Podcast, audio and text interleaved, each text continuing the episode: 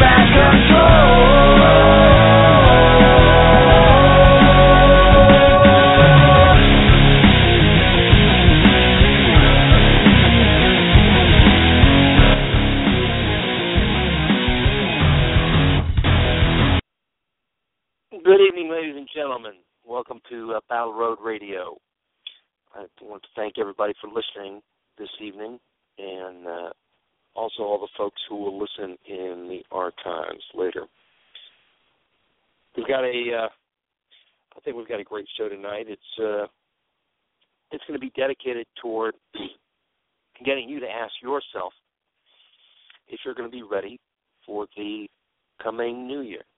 Uh, if the things that you have been doing this year and that you're getting ready to do in the coming year are going to make you a better prepared individual, better prepared to safeguard the freedoms and liberties that uh, we enjoy by virtue of living in this nation, better to care for, defend, and provide for your family, your loved ones, your neighbors uh, in the event of any type of natural or man-made cessation of services.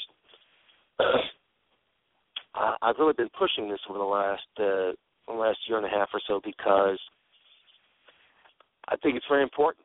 Uh, I think that the events uh, that we're currently experiencing in the nation uh, may perhaps be leading us uh, down a road where these skills uh, are going to be necessary. And even if they're not for that particular scenario, they're absolutely always necessary uh, in the event of uh, tornadoes, hurricanes, brush fires, earthquakes, ice storms, you name it. So we'd like to we'd like to talk about the things that you can be doing now to ensure that you become better prepared uh, to meet uh, any of these challenges that you might face in the coming years. Well, I in the show uh, prep on the show notes, I wrote that uh, this last weekend we had a, a group of folks from the Central Texas Militia. This is a group from Temple, and they came to the Ghosts of Goliad Fundamentals of Rifle Marksmanship uh, class we had this last weekend. It was a great class, and it always is. Uh, we've got some really great instructors. We have uh, some really uh, some really great material that we're putting out, and usually the folks that attend are some of the best folks uh, that you'll ever meet. And uh, these these folks from the CenTex Militia were uh, no exception. They were uh, they were a, a, a great group of men and women and kids who would come out to uh, to make sure that their their rifle skills uh, were polished up and uh, to try and learn some some new skills, some new techniques, and they did, and they did a great job of it. We had uh, shooters uh, who ended up shooting to uh, the Battle Road uh, Ghost of Goliad, and uh, and there was a huge amount of improvement uh, all across the board from all of the shooters who who attended, uh, from the uh, from the youngest one, I believe was uh, nine or ten, all the way up to the uh, the top edge of uh, the group, which was uh, around uh, I believe he was seventy and uh, or maybe he's a little bit older than 70. But every single one of them did a fantastic job. We shot all day uh, Saturday at the 25 meter, and we were trying to get folks to understand uh, the the different sections of the fundamentals of rifle marksmanship. Now, when we when anytime I'm discussing the fundamentals on here for rifle marksmanship, I'm not talking about the basics uh, because there's a difference. The fundamentals are the things that you will need, no matter no matter where you end up. You'll need the fundamentals uh, if you're if you're going to be shooting at uh, tin cans, all the way to if you're prepping for a deployment overseas, or if you are uh, getting ready to take some other course like a SWAT sniper's course, or or if you decide that you're going to head toward the Olympics, you're going to have to have the fundamentals, and this includes learning how to build a uh, uh, the correct supported position, whether it's in prone, seated, kneeling, or standing. how to use your uh, the equipment on your rifle, the sling, how to execute the shot by uh, a certain number of steps, and uh, and let me say too that that the fundamentals course that we're teaching is not uh, this isn't uh, a bunch of information that that we cooked up all on our own and we said hey let's try it out on these test monkeys and see if it works. The the information that you'll be getting the fundamentals are the things that have been worked out over the last 400 years of rifle marksmanship. These are the things that are tried and true. Uh, there's no there's no guessing whether or not this is a, a good technique. This is uh, a proper skill to be learning. These are these are all tried and true, and like I said, they've been worked out over 400 years of uh, of firearms usage, and uh, uh, over 200 years of rifle marksmanship.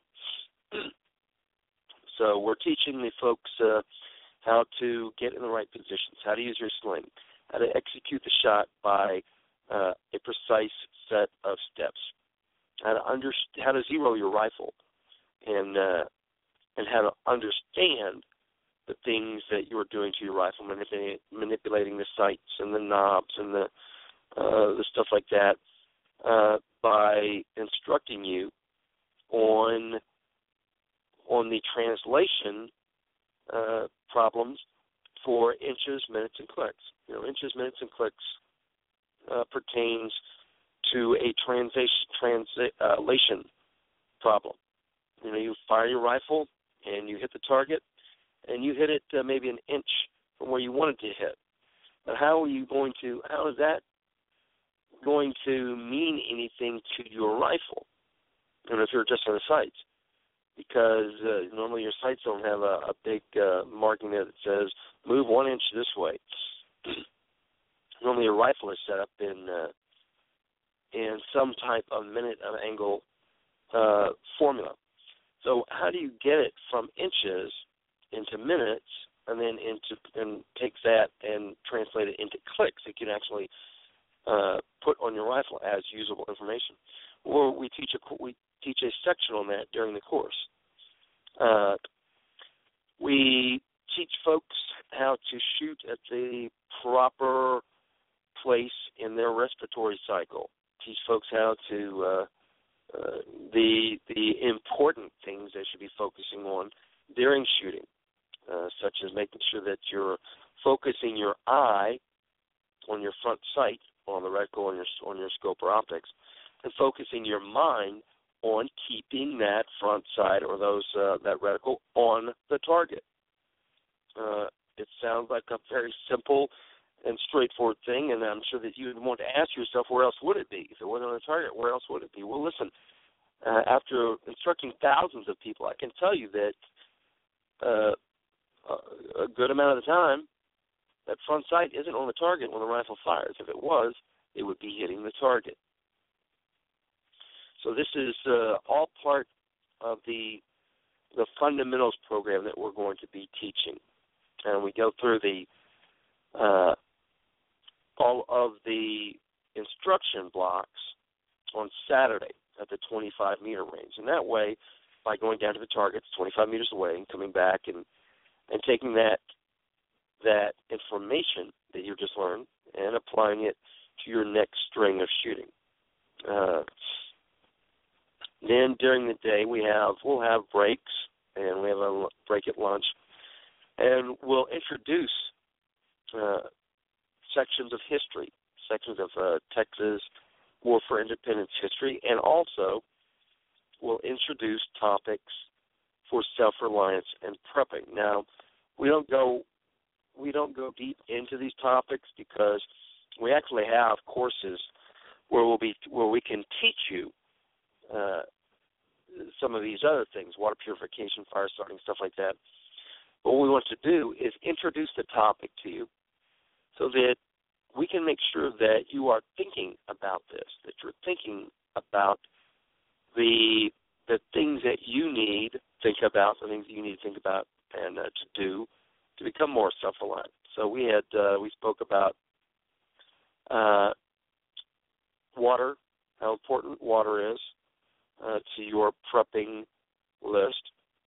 Uh, it's fundamentally more important than almost anything else because you may or may not, uh, at some point uh, during any of these uh, natural or man-made disasters, you may or may not need to defend yourself or your loved ones. But I, I guarantee you, you're going to need to take a drink of water, and everyone else in your family is going to need to take a drink of water every day. So we spoke about water and how important it is, and we brought in that, and then Bill, one of the instructors, Bill Kronk, talked about uh, alternative power uh, methods to get you by in certain situations. And then uh, one of our friends came and and uh, talked about uh, beer making. Now, you may or may not uh, think that beer making is important uh, for self reliance, but even if it's not that important, it sure is good to have a, a cold beer in a lot of situations. So I thought that was some great information. Uh, the next day on Sunday, uh, we made sure that everybody that was going to shoot out to distance had brought their centerfire rifles and had put a good uh, correct zero on them. And then we ran through uh, several diagnostic uh, shooting tests. And these uh, tests are designed, it's the old Army qualification skills test. These tests are designed to show us where you're having, where you're still having glitches in your program. Uh, you'll be shooting 10 rounds in standing, 10 rounds in kneeling, 10 rounds in prone, uh, in rapid fire, and then 10 rounds in prone and slow fire. And you're shooting at scaled down targets. These targets are scaled down so that when you look at them at 25 meters, you'll actually be seeing what the target would look like to you at 100 meters, at 200, at 300, at 400 meters. and the uh, and whether or not you hit the target or how close you hit to it or how far away you hit hit from it is still going to be relative because of the angle that you're shooting.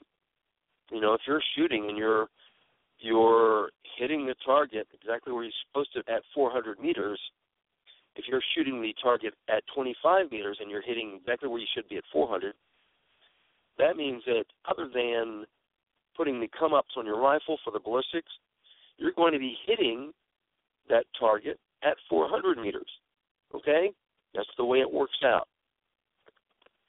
So we had folks shooting, uh, getting their rifle zeroed until uh, lunchtime. At lunchtime, we had uh, uh, some more discussion, some uh, Texas history, and then we split the guys off, the folks off that were going to actual distance, took them over to the actual distance range, and uh, set up, and we fired uh, at 100, 200, 300, and 400 meters. So what we do is we'll we'll set up and then we'll fire uh, five shots from prone. Then we'll go down. We'll get the data from those five shots. Uh, we'll measure what corrections we need to make. Bring it back to the rifles. Put those corrections on, and then shoot for record. And uh, we shoot at the actual distance. We shoot the same type of uh, skills qualifications test that we're shooting over 25 meters. That means you'll be shooting 10 rounds from the standing position in two minutes. Then 10 rounds from going from standing to seated before you begin shooting. It's a transitional piece. And you'll have two magazines, one with two rounds and one with eight rounds. And uh, when you get the fire command, you'll drop into the seated position, put a magazine in, work the bolts, get your natural point of aim on the target, fire those two rounds, drop that mag, put a new mag in, work the bolts, and continue firing. Until you expend all rounds into the target. In the uh, third section, you'll do the same thing. You'll start scanning, but upon the fire command, you'll drop into the prone position with two mags, two and eight. Same thing. Put that two round mag in, fire, uh, work the bolts, fire two rounds, drop that mag out, put the eight round mag in, work the bolt, They'd been the remaining eight rounds into the target, and for the stage two, you'll have 55 seconds. For stage three, you'll have 65 seconds. So this is uh, this is a pretty rapid stage two and stage three because we want to see how you're going to, to be performing when there is the additional pressure of being under time constraints, and uh, and it will put a kink in you. The last stage, when we got to the, will be 400 meters from the target, and you'll have five minutes to fire 10 rounds out of one magazine into the target at 400 meters. And like I said, each stage you'll get the data first and bring the data back, put it on your rifle, and then fire the stage, and then uh, we'll go down and score it each time.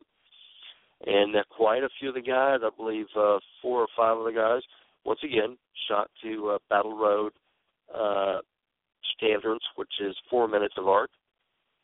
And with four minutes of arc, what we want you to be able to do is to to be able to put 10 rounds into the target at 400 meters in 60 seconds, and uh, and these guys showed that they could do it.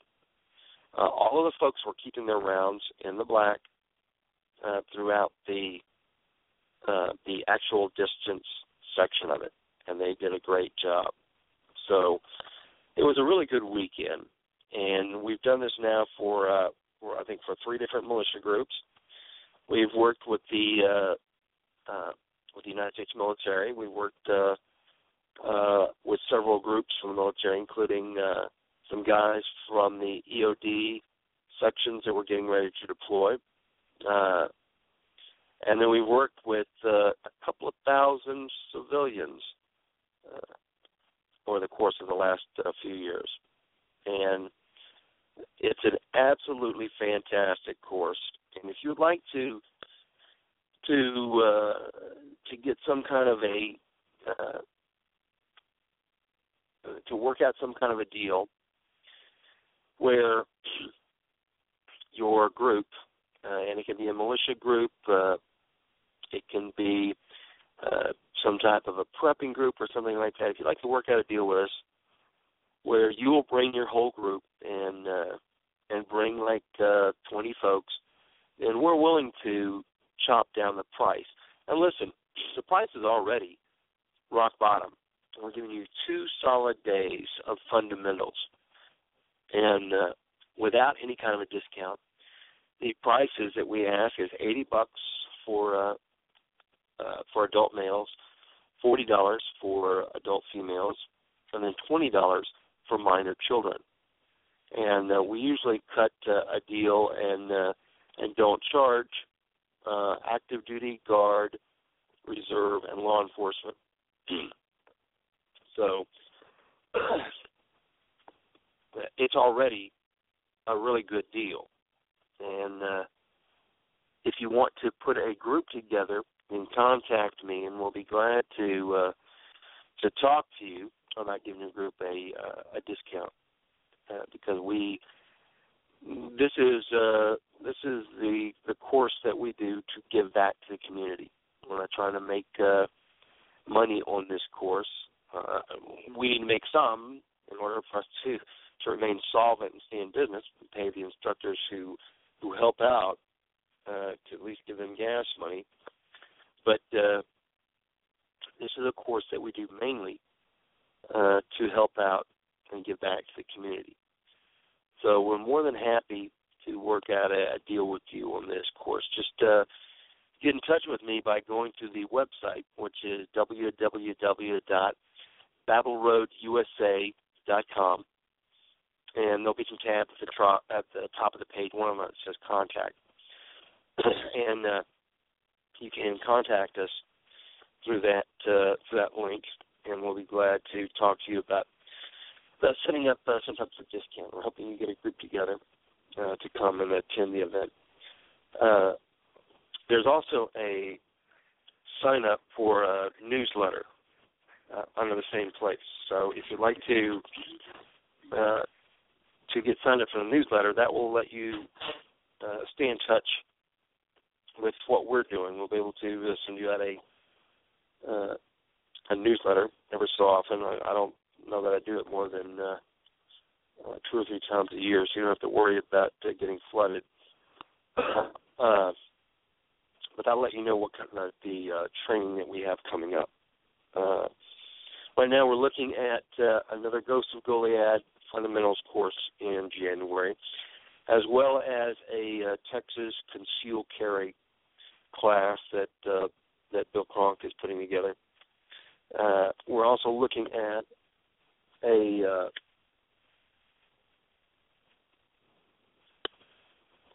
and small game processing class because it's uh, cool enough now that uh, that this is the time of year that I usually will process uh, beef and game because it's cool enough that I can hang it in the smokehouse at night without uh, without there being any worry of the of the meat uh, you know getting rough.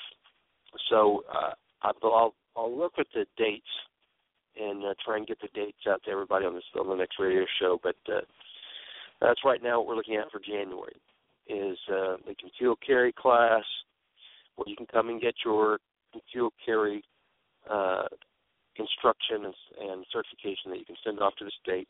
Now, one other thing that uh, that we do to give back to the community is uh, we offer a certain number of slots uh, of each of the courses, including the concealed carry, uh, at no charge to uh, to educators. So if you're in the uh, education field and you are uh, a elementary or middle school or high school teacher or a college instructor, then then get with us and uh, we'll be glad to uh, to comp your uh, the instruction portion of it. We can't do anything about what the state charges, but we'd be glad to uh, to do the instruction certification process uh, at no charge. That's our our uh, our gift back to the community. And normally, too, if you're uh, if you feel like you're a little rusty with your concealed carry, what we what we normally do is we have well, I mean, with your uh, with your marksmanship for your handgun uh, for the concealed carry course, because at the end of the course there is a uh, qualification uh, section, which I believe 50 rounds. And uh, if you feel like you're a little uh, rusty with that, then we make a uh, like a half day of instruction available to all the folks, not just to the educated, but to all the folks. We make a half day of instruction uh, available at no extra charge to to make sure that uh, that you're going to be able to pass the marksmanship phase of the uh, CHL.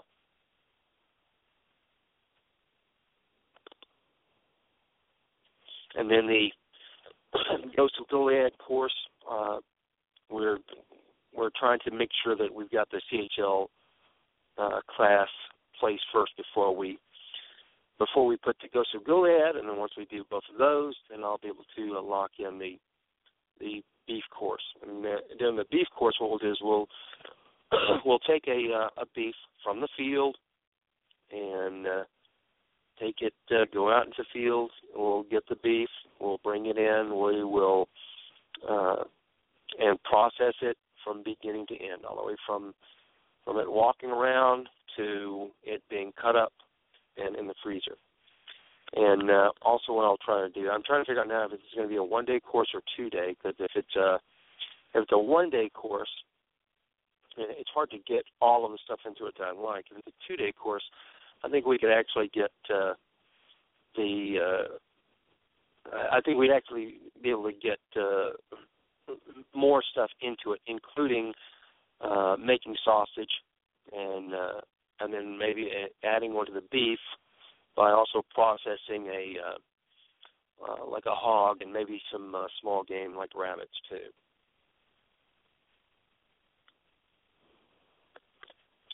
It's one thing to be able to hit your target, to hit uh, some type of game, wild game out in the field, and it's another thing to be able to get that into uh, into some form that you can use it in, that you can eat it, because there's uh, uh, it's not uh, it's not not a complicated thing, but there are some definitely some things you need to know that'll make it easier on you.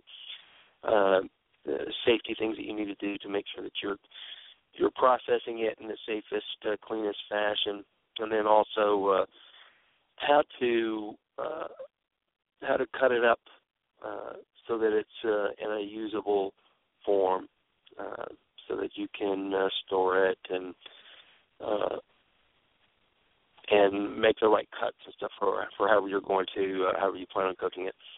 I eventually like to make uh, a uh, jerk meat class so that uh, so that folks could come out and uh, and learn how to uh, process the uh, the beef or game, and then how to transform that into uh, uh, dried meat that uh, you know is going to last uh, uh, a lot longer, uh, even uh, without uh, uh, being able to cool it down.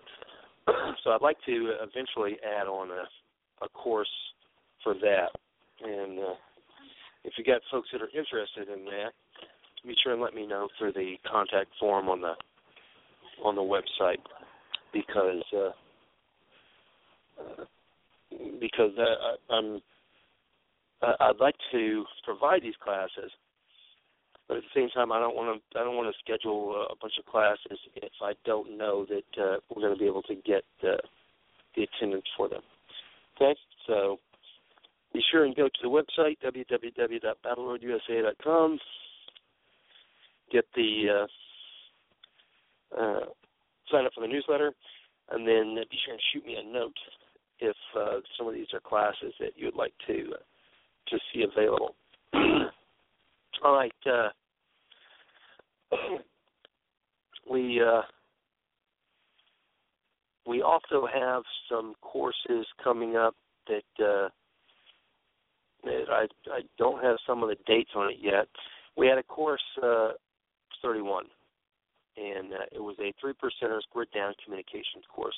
Let me tell you, the there was a ton of information put out during that course, and I spoke with uh, with Tom afterwards, and he said that he really enjoyed coming down and teaching, and he'd like to do it again. So we're we're going to work out uh, another course uh, in the next couple of months and uh, get him to come down again. So if you guys and but the date hasn't been settled yet. So if you if there are folks that are interested in this course and uh, they'd like to come, but you only have uh, certain dates that are available, be sure and get those dates to me so that uh, so that we can do our the best we can in scheduling the courses uh, around dates that you have available. Uh, the information in the course was, like I said, it was just it, it was tremendously useful information on uh, being able to to initiate and maintain communications uh, during a, some then a, a cessation of services type event. Uh, this specific course was more geared toward a three percenters type uh, situation, and uh, the inf- information was extremely valuable. And not only did we work on methods uh, of communication, equipment, uh, making antennas, uh, using landlines, etc.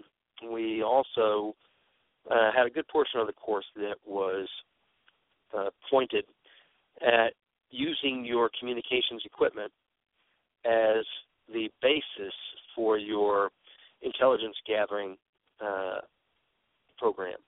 You know how to how to listen to the stuff coming over the airways and uh, how to unravel that information and process it and figure out who's talking to who uh, and why, where they are, what they're talking about, and what it means to you in a grid down in a three percent situation.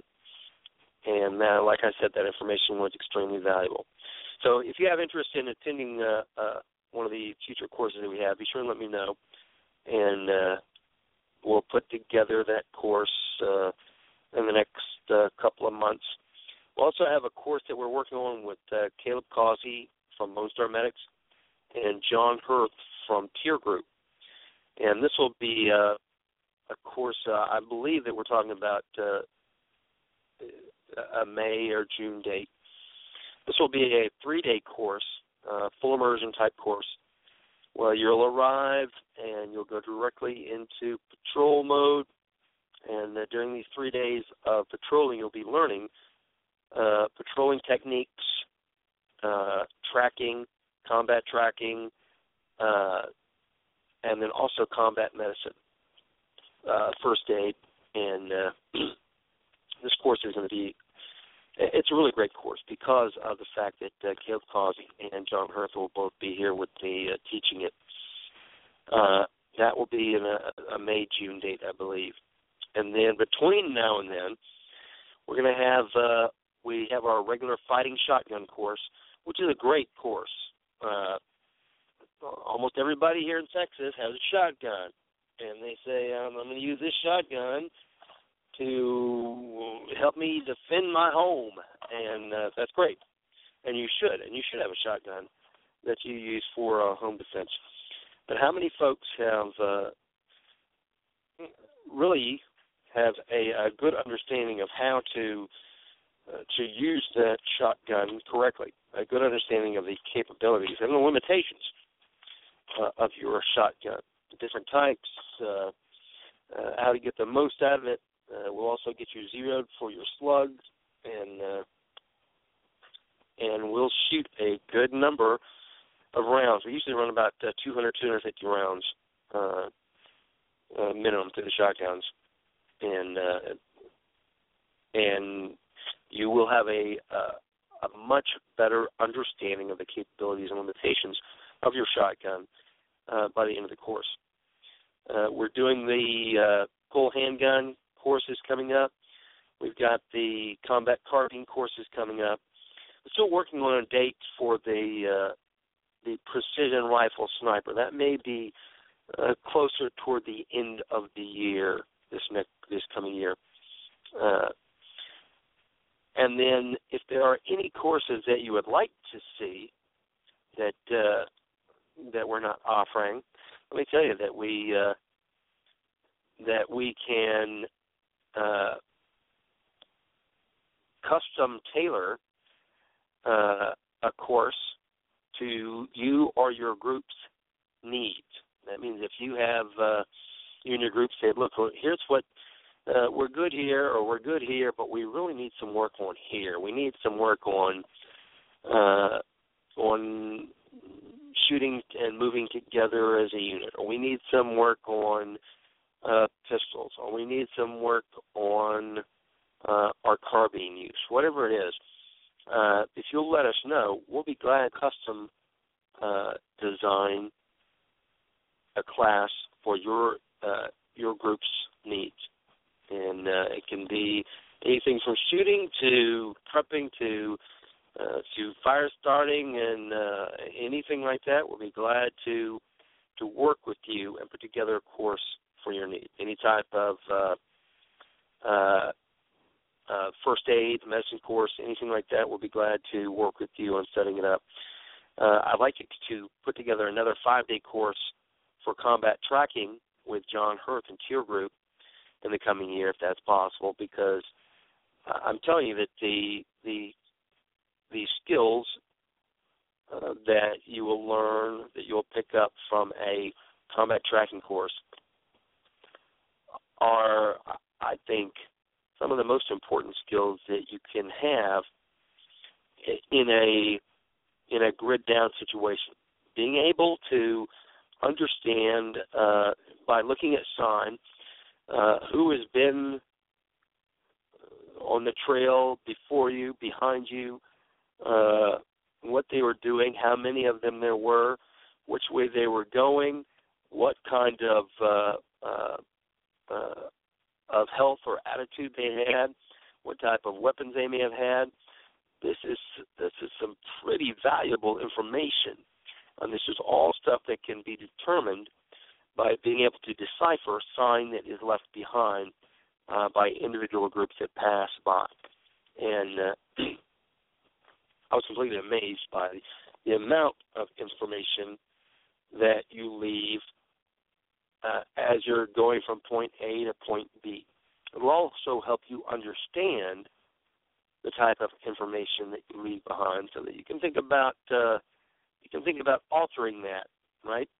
So that maybe you don't leave as much uh, information behind uh, uh, that would help uh, someone who was uh, who was thinking about uh, causing you grief, right? So uh, that's another course that we'll be working on. and as I said, if there's something that uh, that you don't see, then we'll be glad to to talk to you about custom designing one. Then April 11th, uh, we'll be running the next evolution of the Battle Road uh, Zombie Destruction Biathlon, and uh, that's an event that we run, we run twice a year.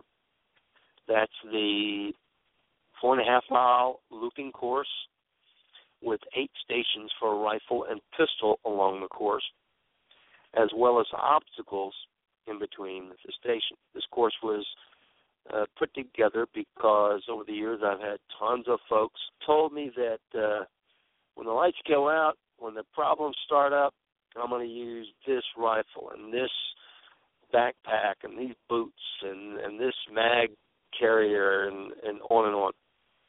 And then I would always ask them. I said, "Well, have you ever have you ever put all that gear on uh, at one point and try to move around in it and stuff like that?" And they said, "No, but it's it's the best gear that there is." And while I'm sure it probably is, it probably is the best gear money can buy. But is it the best gear money can buy for you? Is it is it going to work like you need it to work uh, in that particular situation? And there's really no way to know unless you put it all on and you try and work in it. And very few ranges uh, really want to give you that opportunity. Uh, they don't want you to, number one, they really don't want to see somebody up there with all their gear on. Makes them very nervous. And number two, they don't want you moving around. Okay, they put you in the box. You stay in the box. You fire one round uh, every uh, you know ten seconds or so, and uh, and that's it. Well, we don't want you to do that. We want you to be moving. We want you to be uh, climbing over obstacles. We want you to be climbing under uh, obstacles, through trenches, over fences, over walls, uh, through uh, stacks of tires. Uh, we want you to be riding a zip line across a, a water obstacle. We want you to do all this because we want you to see how your gear is going to uh, uh, to function while you're doing this. All right. If you've got a uh, three or four hundred dollar backpack, that's great, unless that three or four hundred dollar backpack rubs a bloody blister on your shoulder at the end of mile one because this is only four and a half miles, and it's only eight different shooting situations. Uh, I imagine were the end of the world to manifest itself, then there could be a, there could be quite a few more miles in that. There could be a lot more shooting situations in that. But this is enough to give you an idea of how your gear is going to work. Can reach your pistol with your mag carriers on. If you can get to your extra mags, if your if your gear is functioning the way you thought it was going to. If those boots uh, rub a blister on you, whatever, uh, this is the only way to figure something out is to actually do it, and to figure out if you have enough training. If at the end of four and a half miles, if you can't make the shot, then then you're going to be in trouble. All right. If you can't make the shot at uh, at any point during this course because of fatigue or because of poor training, it's going to show. You're going to see it, and uh, it's going to shine a spotlight on areas where your training is weak. And uh, you know, certainly this is this is done so that you can see where you need to start paying more attention. If you uh, if your gear is working, if your body is working, if you have uh, stamina, if your shooting skills uh, are up to snuff, or if they, if if you need more training there. And I can almost guarantee you that uh, almost 100% of the folks who attend need to spend more time shooting. Uh, and, you'll see it. You'll see why when you do this. Uh, so that's going to be April 11th, and uh, if you would like to, if you'd like for us to waive your entry fees, and uh, the entry fees, uh, I believe, 100 bucks. Uh, if you'd like us to waive that, and you're willing to help out, you can contact me through the website www.battleroadusa.com. Go to the contact uh, thing up there on the top, and let me know that you would like to work the event as a uh, range safety officer, and uh, then you can come and run the course with us on Friday, as long as you're willing to stay, and then help run one of the stations on Saturday. And uh, your run time will be included with the general uh, public's run time, but uh, you'll run on Friday, and then you'll work on Saturday. You'll work with us. So uh, be sure and contact me and let me know if that's something that you would like to do, because uh, we can always use uh, folks to help us man the stations. And uh, I think it usually takes about 30, 35 people to to man the stations, and then we'll get another uh, 70 or 80 folks that will come on uh, Saturday to run through. So be sure and contact me uh, through the website, and uh, and as soon as possible, if you think you're going to be able to do the April 11th run, and you can come on Friday and then stay and work on Saturday, and uh, we'll comp your uh, your runtime. You'll still get the T-shirt and a free meal, and you will be eligible for any prizes that uh, um, that we give out. Uh, and then we'll do it again in October. So, all right. Uh, that's uh, that's about it for the upcoming training. But now, what I'd like to to ask you, and of course, be if you uh, if if any of you folks have anything you'd like to add to this, then we'd be glad to uh, we'd be glad to hear from you. Call us at uh, three four seven three zero eight eight seven nine zero. Three four seven three zero eight eight seven nine zero and add your voice to the discussion because what I, what I'd like to hear are the things that you have been doing, what you personally have been doing, uh, to help better prepare yourself uh, to be able to uh, provide for yourself and your your loved ones and your neighbors uh, in the event of a man-made or natural cessation of services event, uh, because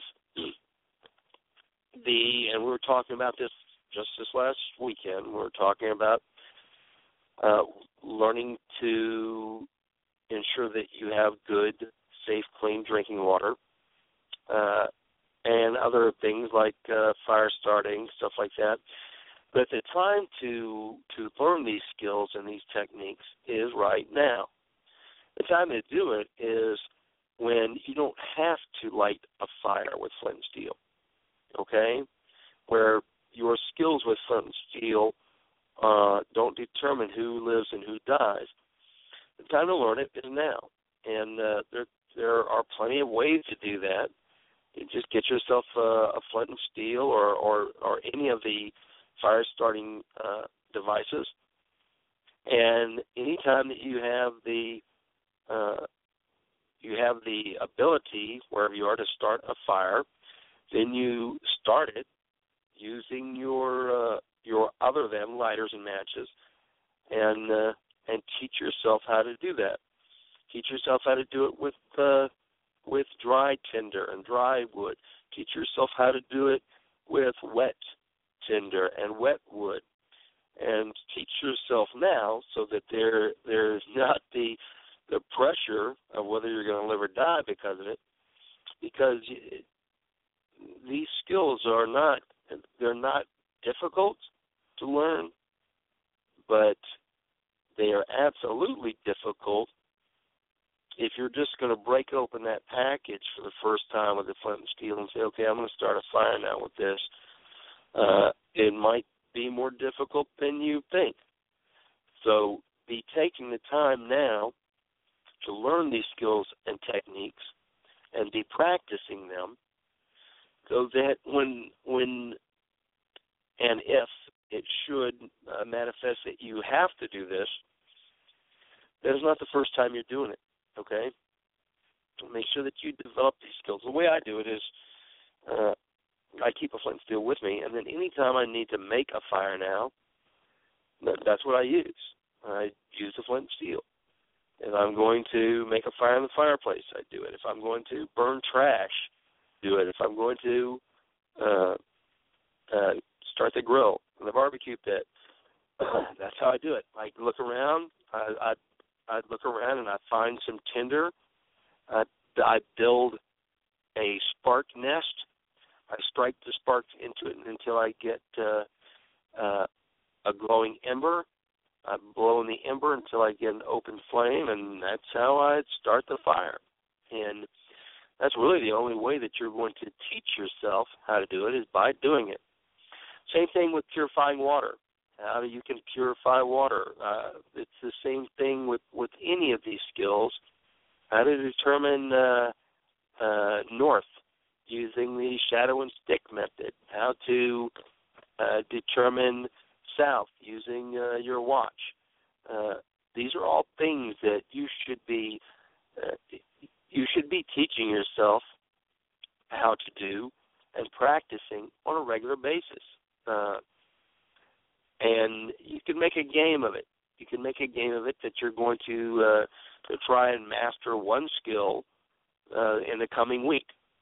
And after you've done that, then you're going to set yourself the goals of, of mastering another skill uh, the week after that. Uh, you may want to set up some goals for uh, 2015 and say, look, I'm gonna I'm gonna teach myself how to can uh, vegetables myself uh, in January of 2015, and pick a weekend, go grab you some fresh vegetables, prepare them, and then can them, and uh, you'll you'll really be happy that you did this. You'll be really be happy that you learned how to do this.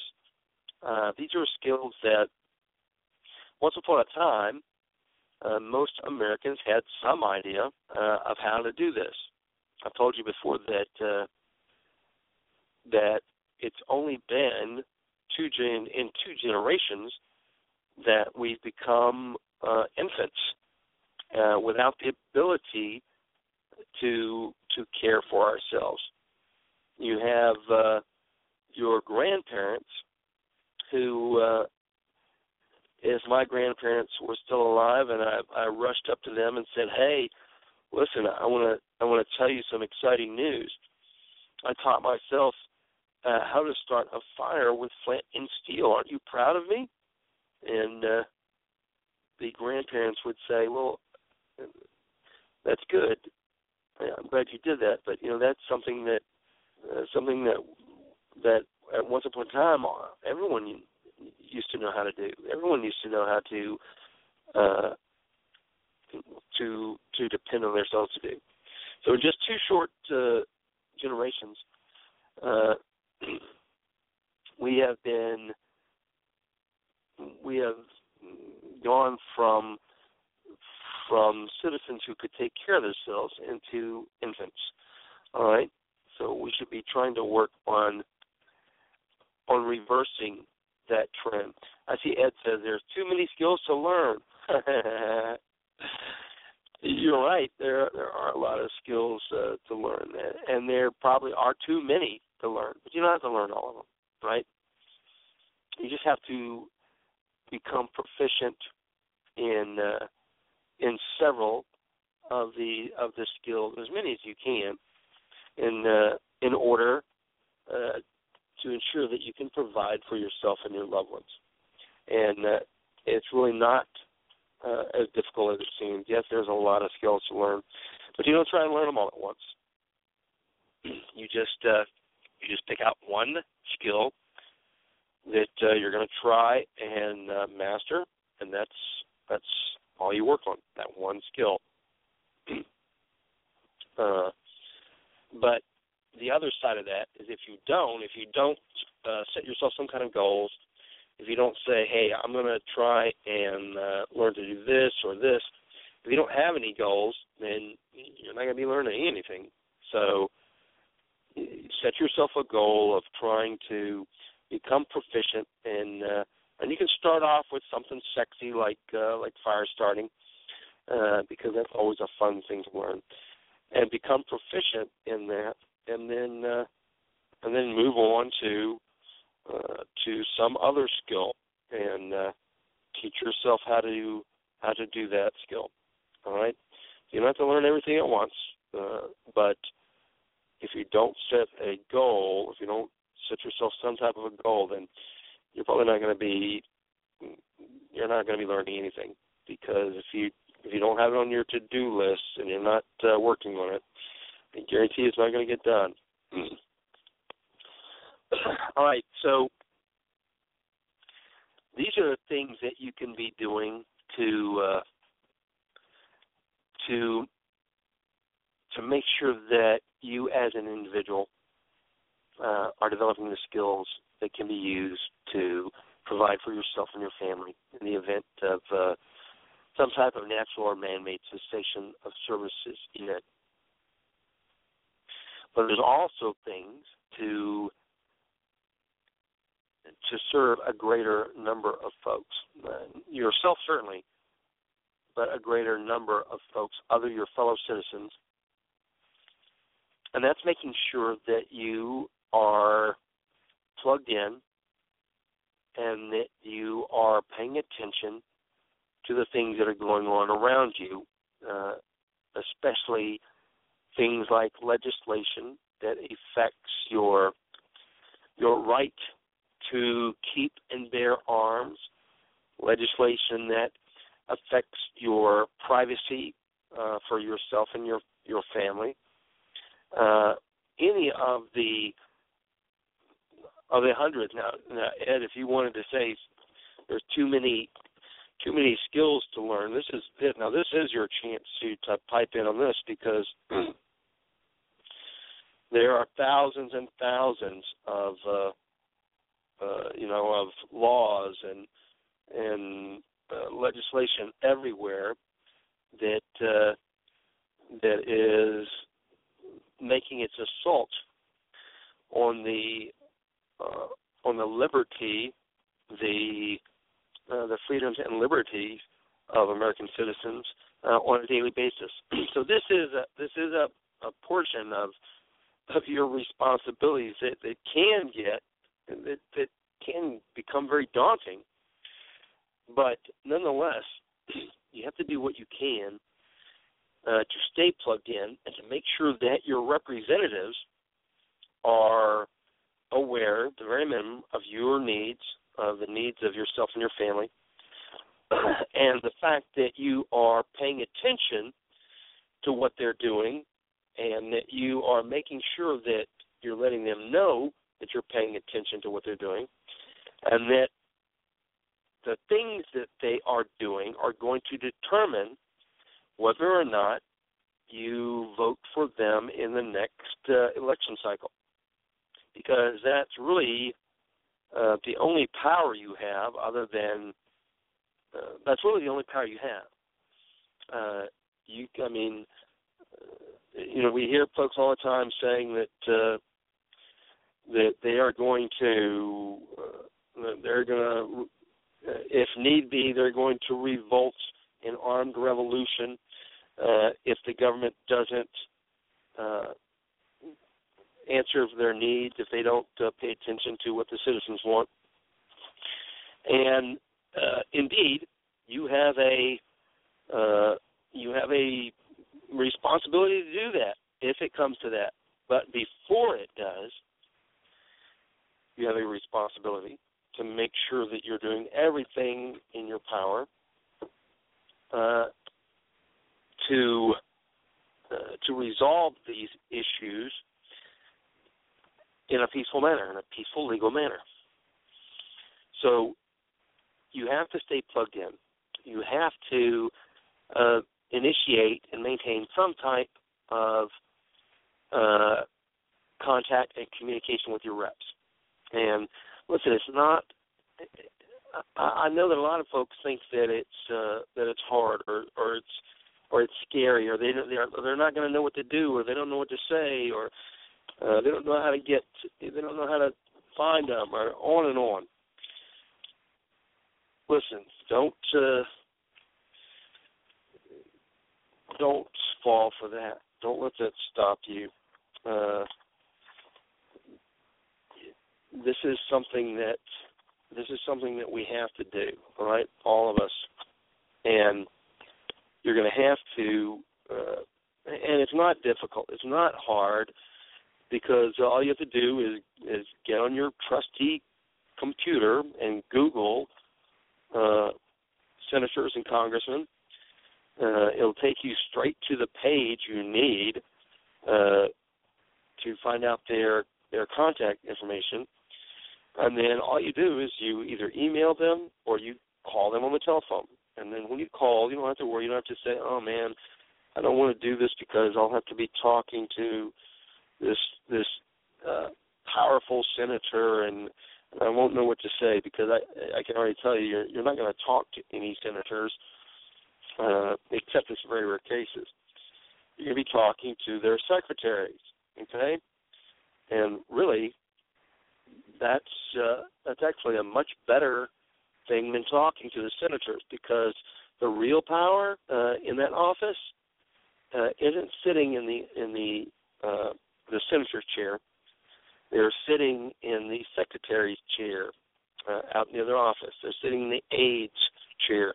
That's where the real power is in that office because those are the people that talk to the people or that tell the the senator uh, what they what the people want or how or how the people are uh, uh, are responding to uh, legislation or uh, the people that are uh, that are giving access uh, to the people that want to talk to the senator.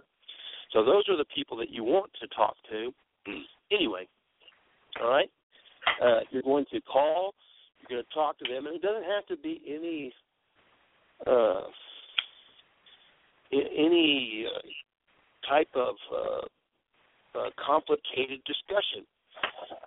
you can just simply say, "Look, uh, I want uh, Senator XYZ to know that uh, that I am a uh, an American citizen who believes in the Second Amendment, and I would like the senator or the congressman to know that that any type of legislation that goes against uh, the Second Amendment or goes against uh, my personal security, etc., uh, is going to be met with uh, with me being unhappy and me voting for whoever else is running against this person, no matter what the initials say in front of their name. And that's really all you have to say. So, Sam, you ready to jump in?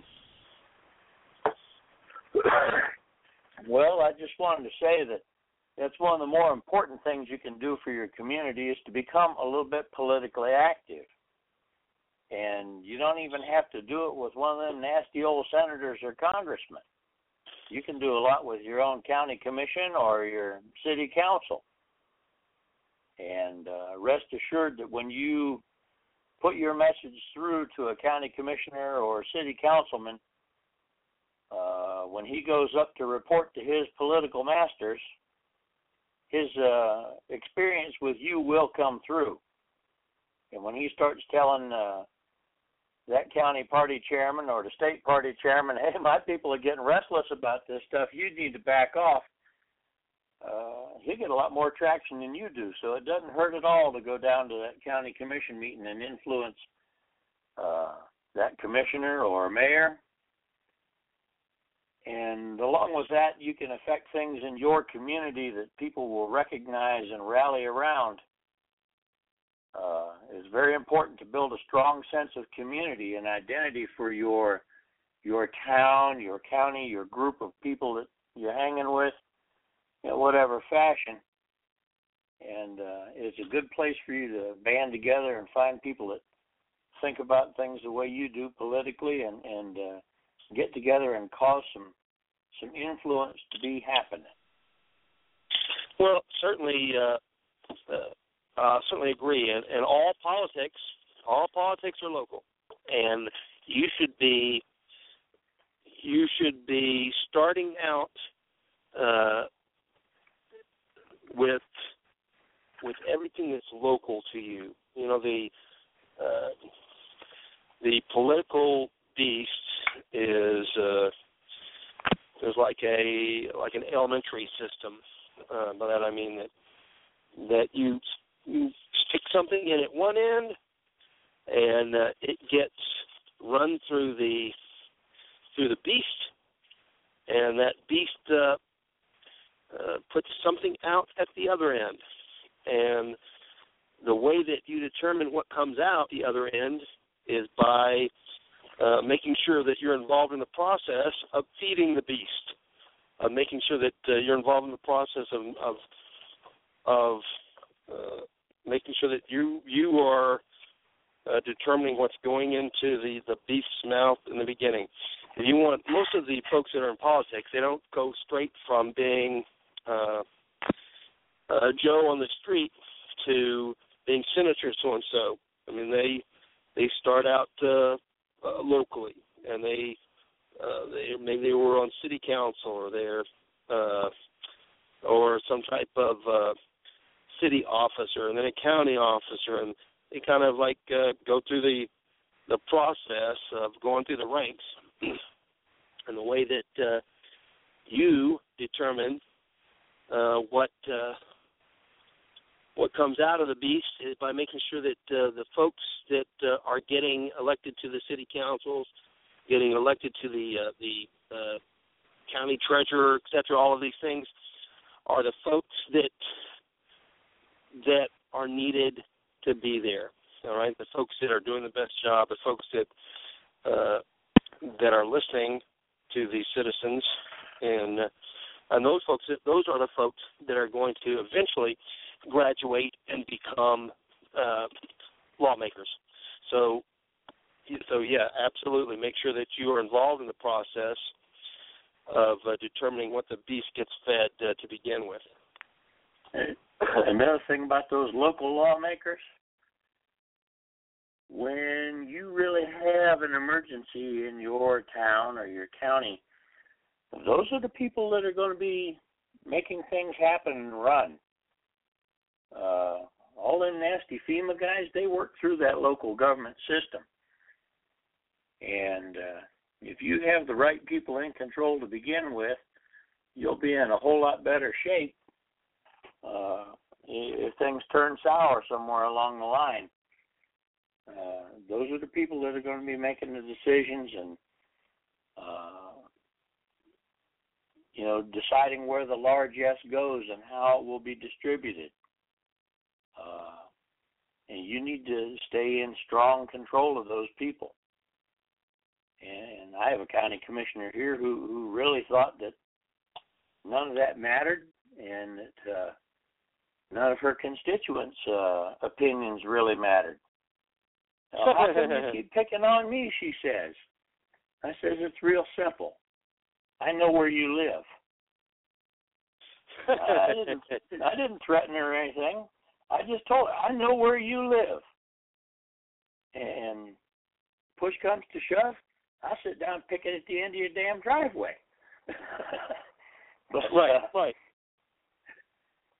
When when you're dealing with someone that you know and you can see on a day to day basis, uh, I got no influence with the state party chairman here, none at all but I got a lot of influence with the county commission, and they're plugged into the political machine. And when they know I'm watching, you can bet that word goes on up the food chain through the rest of the state. you can have a lot of influence that way. right, right, and and as silly as it seems, I mean, uh, what Sam is saying is absolutely right. In a lot of cases, it only takes uh, just even just one person, even just one person that uh, that they know is going to be paying attention, uh, that is going to be reporting back, uh, just that one person. Because in a lot of cases, a lot of stuff that goes on uh, uh, across the nation in the uh, city council chambers, in the mayor's office, uh, in the school board elections, there's nobody there. There's nobody there but the but the inside folks.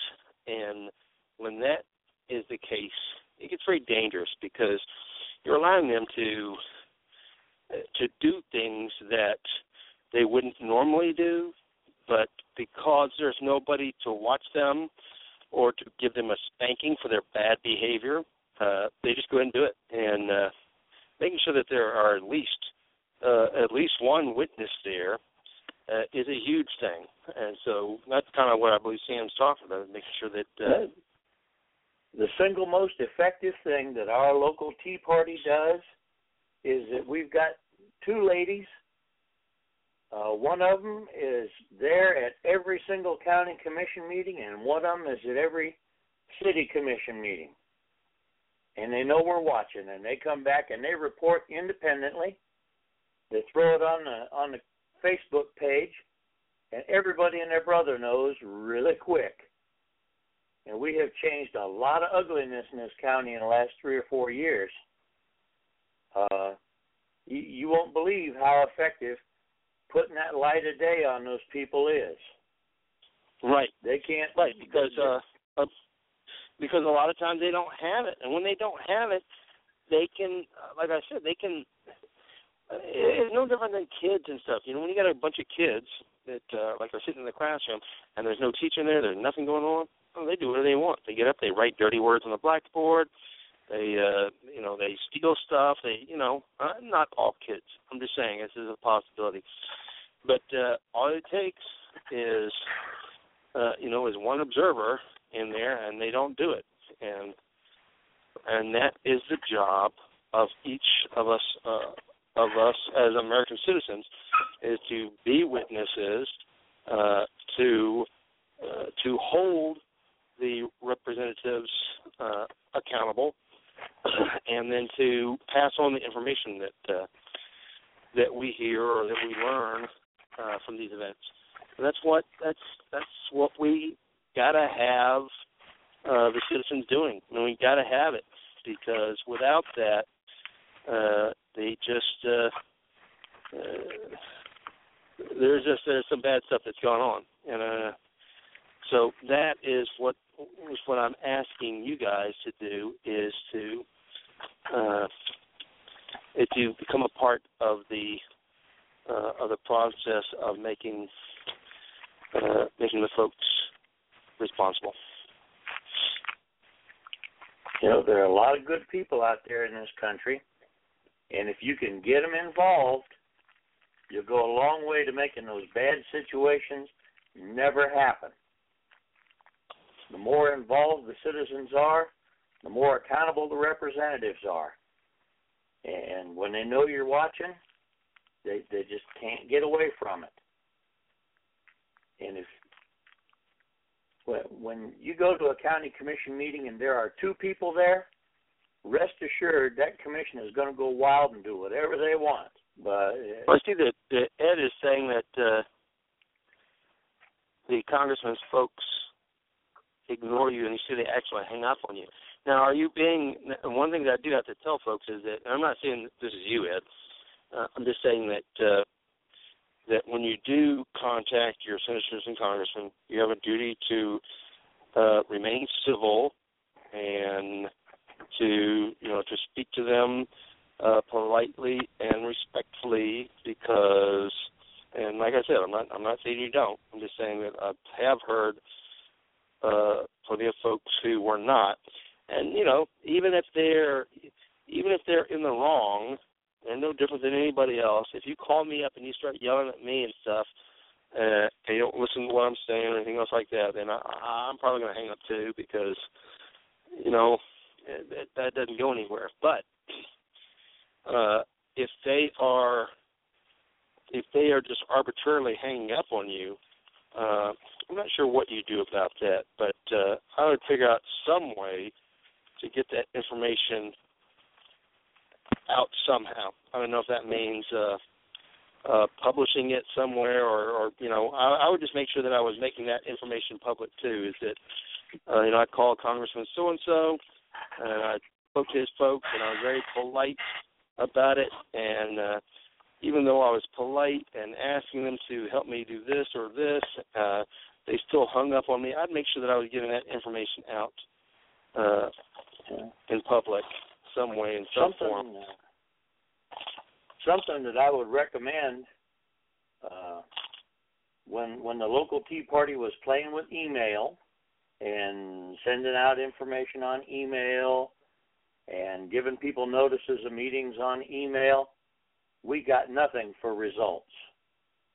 And I won't say that it's driven up attendance at our meetings making this shift, but the number of people involved in the discussion has gone from 200 people getting emails to 400 people actively participating in public discussion of what's going on in this county.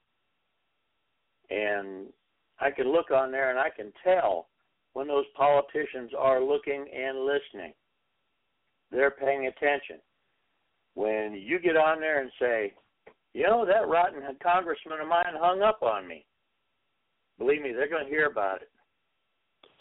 And if you have an open political group uh, that you promote and, and public contact through something like Facebook or Twitter or whatever, those people cannot ignore you. When I go up Well, there they and can, tell them that my it's at, congressman at their own peril. I mean, they can't ignore you, but it's at their own peril because, like you said, if you if you make a habit of uh, of getting that information out to the rest of your buddies, and then your buddies say, "Oh yeah, I'm going to try calling them too and see what happens." And if they call, you call them and hang up on them. Uh, and I'm certainly not going to tell anybody anything about uh, recording conversations because uh, that's a very tricky thing, and it may or may not be legal in your area. So, so, so figure that out before you before you ever try anything like that. But uh, you can certainly record it uh, on in written form and publish it. You can uh, tell people that uh, you know you called uh, Congressman so and so, and uh, and his staffers hung up on you, and ask uh, uh, ask uh, some of your buddies to call and see if it happens to them. And if it does, uh, then yes, by all means, uh, publish it. I mean, if you're in a small town or something, you can probably uh, get letters to the editor published uh, on it. You can probably uh, uh, you can probably get it made public in some form or fashion.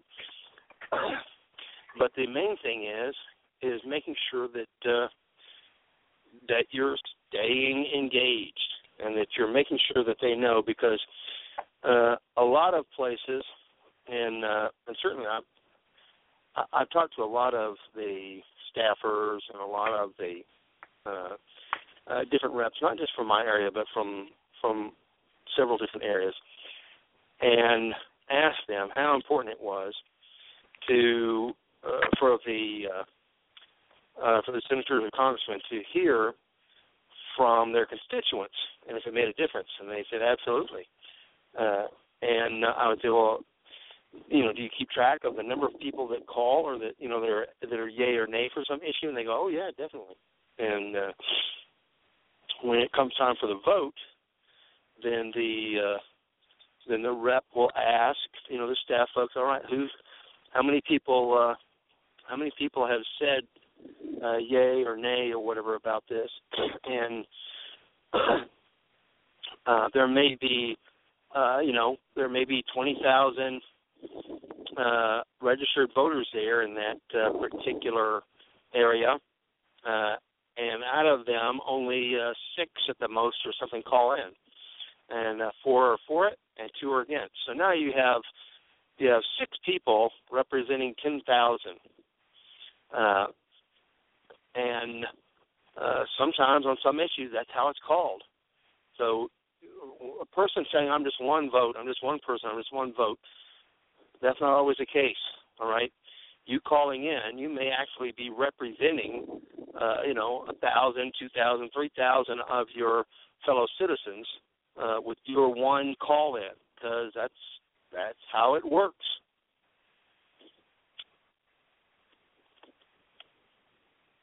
So make sure that you are calling in. Make sure that you are staying engaged.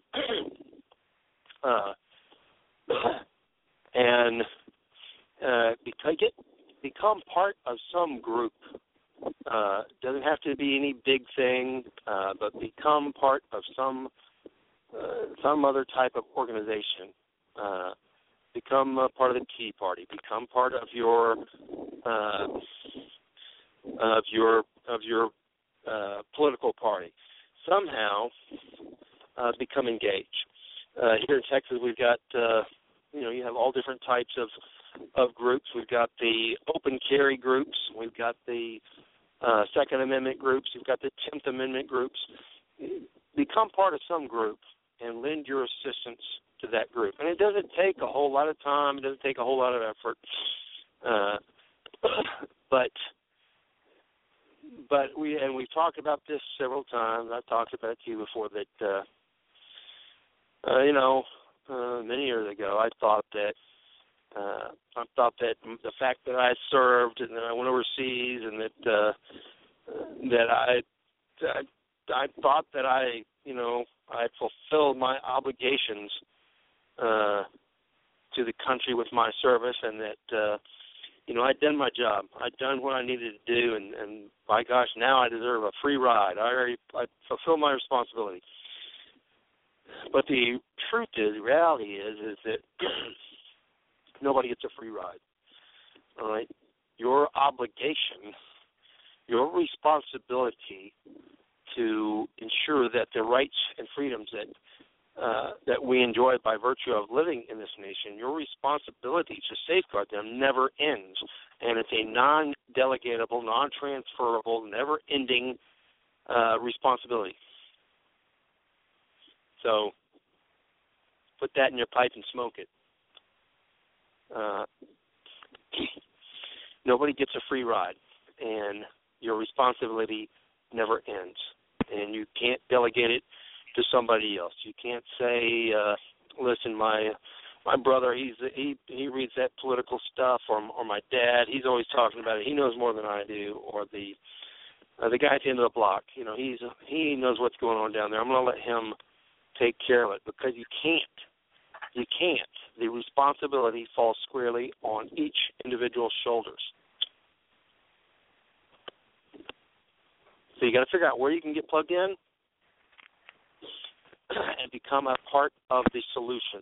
You know, there's uh, there are enough good folks in the nation. There's enough good folks that uh, that that know the right thing to do and that are willing to do the right thing that uh, in almost every case where we've had some type of vote, if all of the people who who did know the right thing to do and who got up and went straight to the voting booth and voted, uh, that that would be the end of most of the nastiness that's going on in this nation.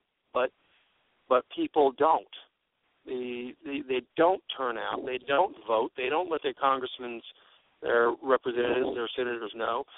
and instead, and I, and I understand part of the process. That's most uh, most of the conservatives and stuff, and, and probably most Americans think that, uh, well, you know, I, certainly nobody would do X, Y, Z. I mean, it's it's illegal, it's immoral, it's unethical. Certainly, they won't do that, and I trust them not to do it. I wouldn't do it, so I know that they won't do it. Case after case, we've seen this not be the way things turned out. And those folks that sat at home and did nothing, thinking that things would turn out correctly, uh, they uh, they were part of the problem.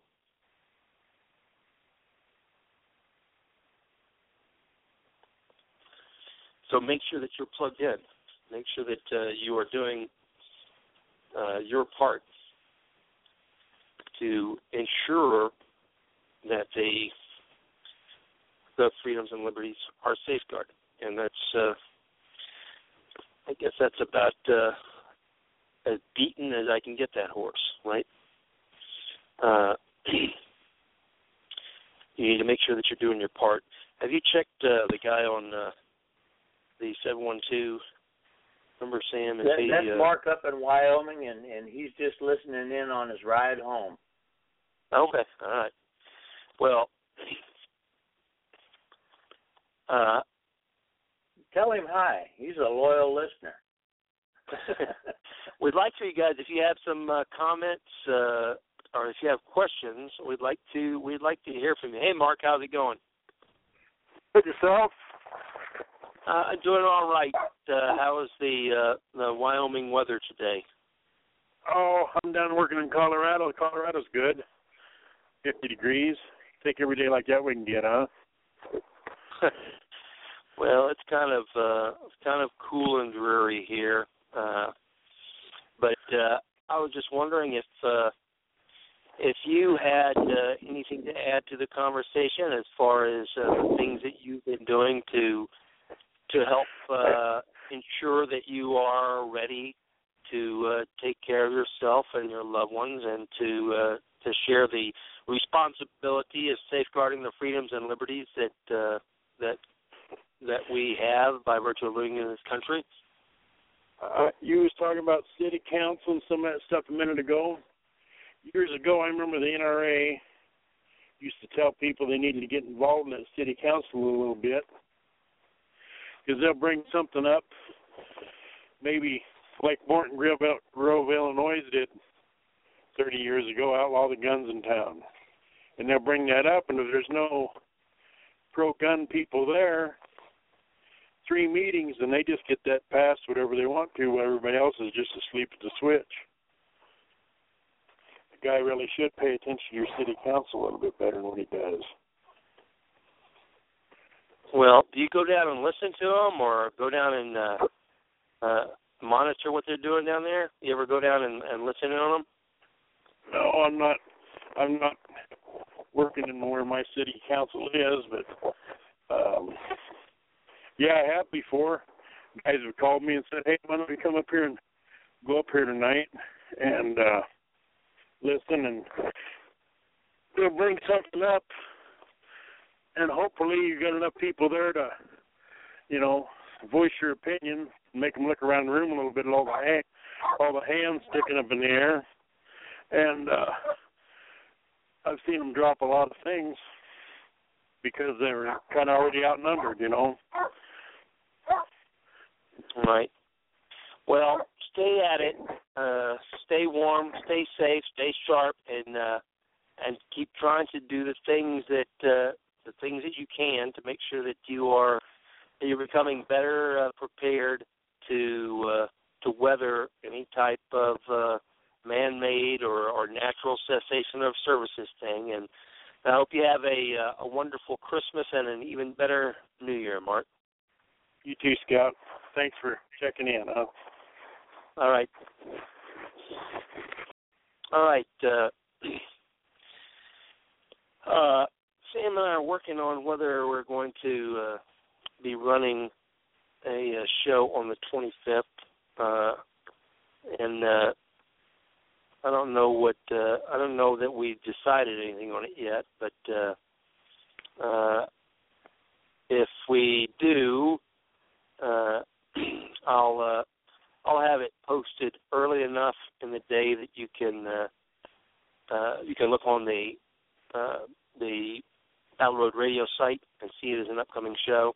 And if we don't, then I'll post that too. I'll post it. Uh, the next show will be in the in the new year. I want to uh, I want to thank everybody that has been listening uh, over the last uh, several years, and uh, and I hope that uh, that each and every one of you guys has a a wonderful Christmas and a uh, a happy New Year. And if we don't talk to you at the at the end of this year, then we will talk to you uh, a year from now in 2015. Sam, you got anything that uh, you want to add? No, just uh, maintain that hope, build your skills, build your confidence, build a strong community, and carry it on through into next year, and, and we will prevail. We will prevail. All right. All right, guys. Uh, like I said, have a uh, have a Merry Christmas, a Happy New Year, and we'll either see you uh, on Christmas Day or uh, in uh, 2015. All right.